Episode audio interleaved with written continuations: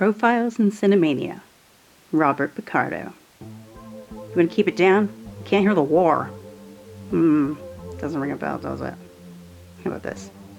Nothing renews your appreciation for the military like the threat of invasion from life sucking aliens.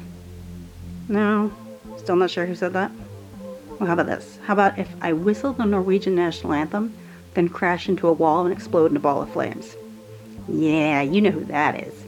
It's on the tip of your tongue. And give you one more. Please state the nature of the medical emergency. That did the trick, didn't it? Now you know who I'm talking about. Yeah, you, that guy. That guy who was in that one show for like an episode or two. By that guy, I mean Robert Picardo. And by that one show, I mean any of a few dozen shows produced from the late 70s to today.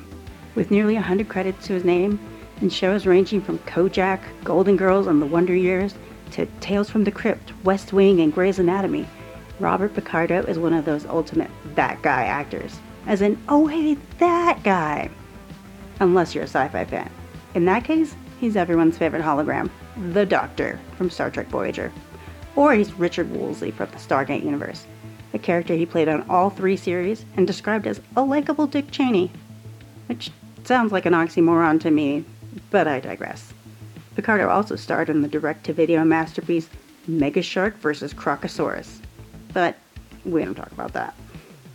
When you factor in his time on stage and screen, Picardo's been acting for six decades now and shows no signs of stopping anytime soon. His Broadway debut was in 1977, playing the lead in the comedy Gemini. His first TV role was on Kojak that same year, and his feature film debut was in the 1981 horror movie The Howling. He played Eddie Quist, a stalker slash serial killer slash werewolf. The Howling was also the debut for both beloved director Joe Dante and makeup effects wizard Robert Bottin, who went heavy on the effects wizardry. This meant The Howling was the debut for two more things as well Picardo and Dante's long running collaboration, and Picardo's love hate relationship with makeup and prosthetics. He later said, Working in makeup is more emotional acting than regular acting. Like you're singing an aria, you let it invade your whole body. It's probably a good thing then that he wasn't cast as Neelix, the character he originally auditioned for on Voyager. But still fun to imagine how that might have gone. Picardo has said that he loves to play humorous moments in dramatic shows. Quote, That's always the most fun, to keep the logic of the character in a show that's basically action adventure, and then play the comedy moments. End quote. In his longest running and possibly most recognizable role as the Doctor on Voyager, he got many opportunities to play with that deadpan sense of humor. Though he didn't know it at first, he eventually realized that the Doctor was one of those subtly different sort of outsider characters that every Star Trek series has had. Like Spock and Data, the Doctor's humor often came from not quite getting the joke, and Picardo really leaned into that aspect of his character. Picardo's second longest role was also as a doctor, he was a main character on the show China Beach, a medical drama that followed the lives of civilians and non combat military personnel stationed at an evac hospital during the Vietnam War. Picardo played head surgeon Dr. Dick Richard. Yup, in the late 80s, somebody at ABC okayed that name. This and his recurring role as Coach Cutlip on The Wonder Years won him multiple awards during the early 90s. Many of Picardo's other television roles have also included playing a doctor in one medical drama or another. He's been reported as having said privately that if someone ever asks, Is there a doctor in the house? he could respond with, No, but I played one on TV for 15 years. Somewhat ironically, our favorite TV doctor started out on a path to being a real life doctor before diving fully into acting. Being a child of Italian immigrants, he felt that, quote, I was part of the generation that was supposed to become doctors. We were second generation immigrants, and it was luxury enough to go to college. The luxury of the arts was still a generation away. This is likely why Picardo was initially pursuing pre med at Yale before he took the plunge and switched to the School of Drama. He graduated magna cum laude and went on to act in more plays, films, and television shows than I have time to mention. Kind of reminds me of my own story. I'm also second generation, child of a Mexican immigrant, but instead of switching from biology to drama at Yale, and leaving behind doctoral aspirations to become an acclaimed actor with the voice of an angel, I majored in human development at a state school and abandoned my pre med ideations to become a preschool teacher with a part time podcast, who's also kind of tone deaf.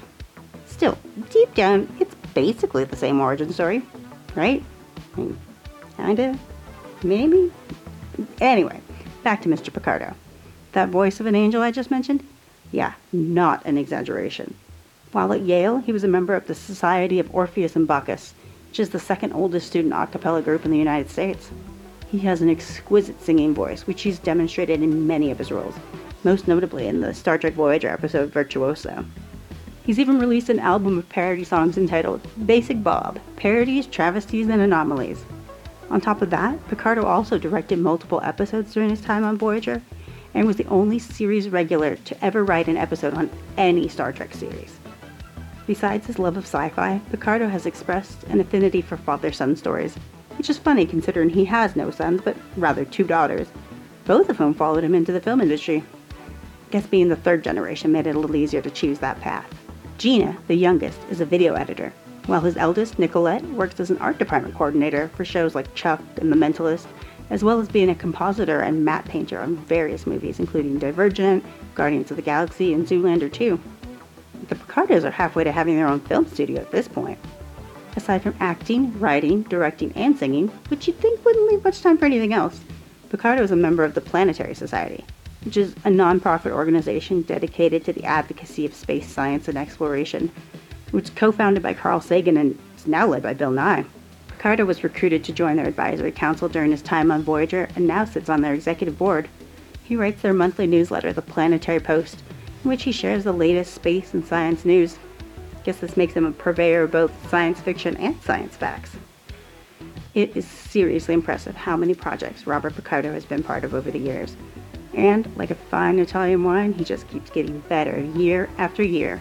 The Cinemania Society's own Ethan Ireland and Zachariah Burks have both worked with him on an independent feature and can personally attest to him being professional, kind, and really just an all around great guy who is awesome to work with. Mean, you don't keep getting hired again and again like he has unless you've got what it takes both on and off camera. We love all of Picardo's Cinemania inducing roles, and we can't wait to see what he'll do next. Maybe a guest spot on a certain podcast? Maybe. Just throwing it out there.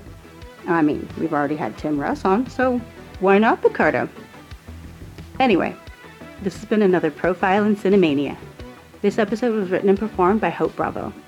Music by Meteor at meteormusic.bandcamp.com. Profiles in Cinemania is a product of the Cinemania Society, LLC. Computer and program. Computer? Computer! Damn it, I'm a doctor, not a nightlight. Somebody forgot to turn off my program. Okay, I guess I'll just sit here. Alone. In the dark.